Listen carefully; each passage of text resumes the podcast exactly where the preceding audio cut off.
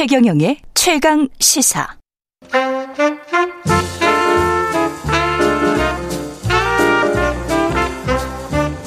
세상의 모든 뉴스를 탐구합니다.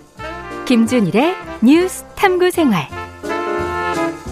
네, 화제가 되는 이슈를 깊이 있게 파헤쳐보는 뉴스 탐구 생활. 세상 모든 것이 궁금한 남자 김준일 뉴스탑 대표 나와 계십니다. 안녕하십니까? 안녕하세요. 오늘의 탐구 주제는 디지털 유산 상속권. 예. 이게 뭡니까? 디지털 유산 상속권. 한글로 좀 이렇게 네. 유추를 좀 해보실 수 있지 않을까요? 디지털, 디지털. 유산을 상속할 수 있는 권리. 그 우리가 그 김준일 대표나 저나 SNS에서 뭘 쓰거나 그렇죠. 올리거나 그런데 죽은 다음에 음. 자녀들이 아빠가 올렸던 뭔가를 다시 한번 보고 싶다. 음. 그걸로 추억을 삼고 싶다. 뭐 이런 거예요, 지금? 뭐 그런 거죠. 네. 그래서 사실 그거는 이제 SNS뿐만이 아니라 네. 예를 들면은 뭐 계정, 이메일 계정, 예. 뭐 기타 등등 구글도 있을 테고 애플도 있을 테고 사실 우리가 웬만하면은 다 이메일뿐만이 아니라 가입할 때 가입 계정을 만들잖아요. 맞아요. 그런 거를 다 포괄하는 겁니다. 그래서 음. 생각보다 이게 거- 범위가 굉장히 넓어요. 그래서 이거를 왜 가져왔냐면은 최근에 싸이월드, 싸이월드가 지난 4월에 다시 부활을 했죠. 그랬죠. 싸이월드가 지금 디지털 유산 상속에 대해서 방침을 정했어요. 그래서 어. 이거를 한마디로 얘기하면은 자녀들이 어, 가, 뭐 가족들이 음. 이거를 고인의 것을 보기를 원한다고 한다라면은 확인을 해서 이거를 넘겨주겠다. 라고 음. 하니까 어, 이거 야 이거 지금 되는 거냐 안 되는 거냐 약간 감론을박이 지금 생겼습니다. 그냥 사흘 정도 됐거든요. 예. 그래서 한번 해외는 어떻게 하고 있는지 그렇죠. 다른 해외 기업들은 어떻게 하고 있는지 이걸 좀 짚어보고 제가 알고 있기로는 해외 기업들은 이미 하고 이- 있는 기업들이 꽤 있는 것 같은데. 하고 있어요. 하고 그쵸. 있고 시- 심지어 이제 법도 있는데 예. 그러니까 싸이월드는 이뭐 디지털 유산 상속에 관해서 이제 적극적으로 나선 거네요. 그렇죠. 예. 그러니까 이런 요청이 있어요. 왜냐하면 싸이월드는 음. 벌써 이제 서비스를 한 지가 20년이 넘었잖아요. 그렇지. 2001년, 2000년이었나 아마 시작을 했었고 예. 본격적으로 된 거는 한 2000년대 중반부터 이제 대유행을 했잖아요. 20년 된 거예요, 그러니까. 그러니까 상속이 아니고 사실은 친구들끼리 증여도 해요. 싸이월드는 과거의 추억을 서로 간에 증여를 합니다. 20년 전에. 그래서 최근에 예. 이제 싸이월드가 부활을 하면서 본인의 20년 전 사진은 어땠는가 네, 그러면서 확인하고 그거를 페이스북에 올리고 뭐 이런 예. 것도 한동안 유행을 본인 했어요. 잘생겼었다. 예, 이런 거 예. 자랑하시는 분들 가끔 있습니다. 그래서 예. 지금 싸이월드의 방침은 예. 이제 고인이 된 회원의 유족 등 상속인이 이용자의 사망 사실과 상속 관계를 증명을 해야 돼요. 그러니까 한마디로 얘기하면 사망 증명서 내야 되고요. 사망 증명서 그리고 내고. 내가 가족이다. 가족 관계 증명서 내야 됩니다. 그리고 아. 뭐 피상속인인 회원의 재적 등본 뭐 이런 거를 내고 기타 싸이월드가 추가로 요구를 하면은 서류를 내면은 음. 이거에 대해서 사진과 영상 등 게시물의 저작권을 넘겨준다는 거예요. 아, 그러면 그 저작권을 받아서 예. 고인을 뭐 추모하는 거겠죠? 그러니까 뭐 예. 그거를 사실은 고인을 추모할 거라고 추정은 하지만은 어떻게 쓸지는 알 수가 없죠. 예를 들면은 뭐 부친의 거를 음. 뭐 그러니까 부친이나 모친의 것을 어떻게 쓸지는 모르는 거예요. 어쨌든 예. 근데 이제 일반적으로는 추, 예. 추모를 하기 위해서 제가 좀 받겠습니다라고 해서 그렇지. 서류 내면은 이제 이거를 소유 사실상 소유할 수 있게 된다라는 거예요. 그 이게 근데 왜 논쟁이 되죠? 저는 괜찮은 것 같은데. 그래요? 예. 아니 그러니까 우리 생각을 한번 해보시죠. 예. 난 괜찮은 것 같아요, 이거. 정말 한 점 부끄러움 없이 정말 사셨으니까. 아니, 아니, 왜냐면 제가 이 관련해 가지고 아주 예. 비슷한 사례가 아날로그에서 하나 사례가 있었는데 음. 이런 경우가 있었어요. 1800년대에 할머니, 할아버지가 어, 결혼을 할 때 그 결혼 서약서가 있잖아요. 예. 그 결혼 서약서를 그대로 똑같이 쓰고 싶어서 그 관련된 이거 미국 이야기입니다. 음. 카운티에 가서 그걸 좀 사진으로 찍어서 그래서 그 결혼 서약 그대로 자기도 결혼 서약을 한 증손자 증손녀가 있어요. 예, 예. 제가 그런 사례를 봤거든요. 근데 너무 아름답게 보이더라고. 음. 아, 이거 멋있다. 그리고 예. 그걸 기, 그 보관해 둔 그 우리로 치면 군 정도죠. 예, 예. 군청도 멋지지만 음. 그걸 직접 또 알고 찾아가서 음. 어? 찾아서 그리고 그걸 그대로 또 결혼 서약에 쓰는 자손들도 아 참 아름답다. 예. 난 너무 낭만적으로 생각하는 아, 건가? 너무 낭만적이세요.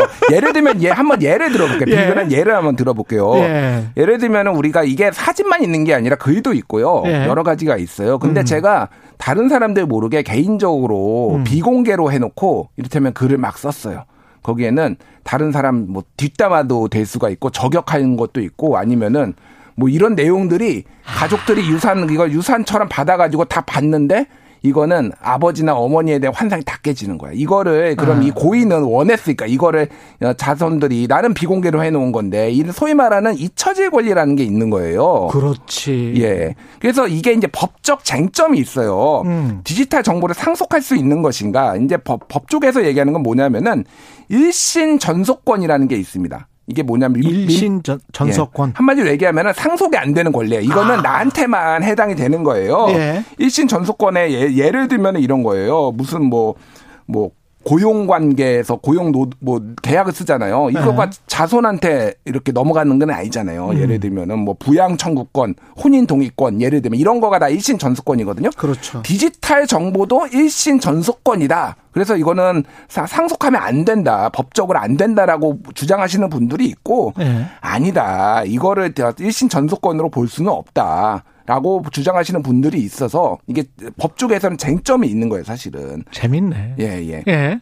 그래서 이제 또 하나는 이제 방금 말씀드렸듯이 잊혀질 권리와 추모할 권리. 음. 어. 이거에 대해서도 이제 서로 충돌하는 거죠. 개인의 입장에서 보면 잊혀질 권리를 주장할 수가 있고 하지만 음. 우리는 또 추모할 권리가 있다. 기억할 권리 뭐 이런 거죠. 그런 것들을 주장하시는 분들도 있는 거죠. 그래서 근데 음. 이런 생각도 저는 들거든요. 그러니까 그 개인 소비자들끼리의 권리를 이야기를 하지만 그 데이터가 누구의 것인가라고 했을 때는 음. 우리가 이제 빅데이터 기업들이 본인들이 그 생산해낸 데이터를 가지고 장사를 하는 게 아니고 소비자들이 생산해낸 걸 가지고 장사를 하지 않습니까? 그렇죠. 근데 고인이 죽었어. 음. 죽은 다음에 그걸 가지고 뭔가 제 2차 가공을 한달지 음. 또 뭔가 창의력 있는 거를 빼내서 예. 마치 자기의 창작품이나 자기의 아이디어나 자기의 글처럼 뭔가를 조합을 한달지 음. 이럴 우려가 오히려 있는 거 아니에요? 뭐 그럴 수도 있죠. 저작권, 네. 그렇지. 음, 뭐 침해 이제 우려가 있어서 그래서 이제 방금 말씀드렸듯이 이게 한쪽의 의견이 무조건 우세하다고 제가 말씀드리는 거 아니고 이런 것들이 충돌하고 있다라는 맞아요. 걸 말씀드리는 충분히 충돌할 거예요. 것 같은데. 예, 예. 그래서 해외 사례를 좀 말씀을 드릴게요. 예.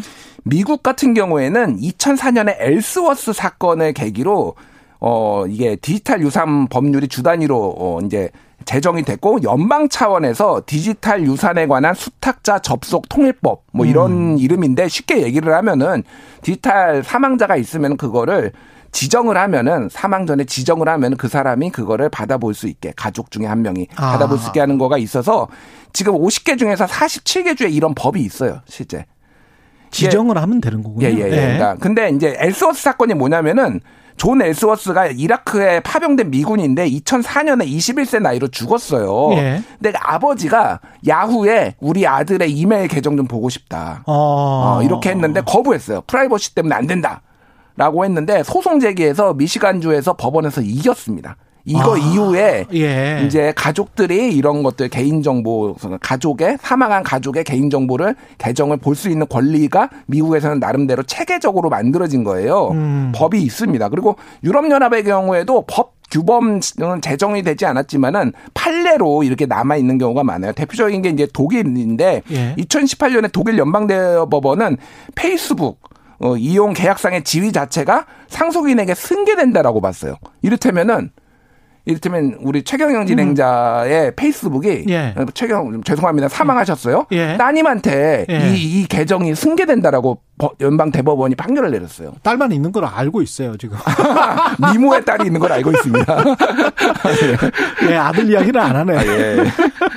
그러니까 이게 이제 예. 판례가 있으니까 이게 되는 거예요. 예. 그래서 외국의 이제 기업들을 말씀을 드리면은 음. 마이크로소프트, 구글, 페이스북, 애플 다 이게 규정이 있습니다. 이거 하더라고요. 그래서 관련해서 외신도 있었는데 음. 그쪽은 이게 아버지나 어머니가 사망했었을 때 그, 어, 어떤 아름다운 추억을 계속 간직하고 싶다라는 사람들의 요구나 이런 것들이 많다고 합니다. 예, 많다요. 외국은 예. 많아서 일찍 벌써 이게 최소 10년에서 20년 전에 이게 마련이 된 거예요. 그래서 그렇죠. 마이크로소프트 같은 경우에 법이 제정돼 있는 되면은 해주고 법이 제정이 안 돼 있으면 안 해주고 뭐 이렇 이런다고 합니다. 아, 그러니까 그래요? 미국은 아. 47개 주에 있으니까 거의 다 된다라고 보면 되고요. 음. 구글 같은 경우에는 휴면 계정 관리자. 구글은 예를 들면은 다 다른 나라는 그렇죠. 우리나라는 주민등록 번호로 보통 가입을 하잖아요. 예. 근데 구글은 이메일 가입하는데 무슨 무슨 내 신원을 확인하지 않잖아요. 그렇죠. 그러니까 뭐 몇 개는지 만들 수 있잖아요. 맞아요. 그걸 안 쓰면은 휴면 계정이 돼요.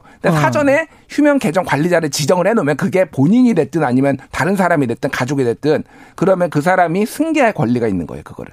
그렇죠. 예, 그런 게 있고 페이스북 같은 경우에는 사망을 하면은 이거를 추모 계정으로 전환할지 삭제할지를 가족한테 선택을 하도록 합니다.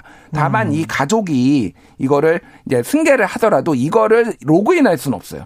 로그인을 로그인은 안 돼? 할, 예, 예. 로그인은 할 수는 없고요. 예. 그리고 추모에 에, 필요한 범위 내에서 이를테면 사진만 볼 수 있다든지 기타 등등의 활동을 할 수 있게만 페이스북은 하고 있고요. 예. 애플 같은 경우에는 작년에 만들어졌어요. 작년에 디지털 유산 관리자 제도가 만들어져 가지고 그래서 로- 뭐 이렇게 사망 후에 가족이 로그인을 하면은 지정 이것도 지정을 해놔야 돼요 사전에 그렇지. 사전에 지정을 해놓으면 그 사람이 지정 받은 사람이 로그인을 하면은 여러 이제 정보에 접속할 수 있는데 약간의 제한이 있다라고 합니다 어쨌든 그 음. 본인이 아니니까 뭐 이런 식으로 회사마다 방침이 다 다르고 나라별로 다 달라요. 예. 한국은 법이 없어요 일단.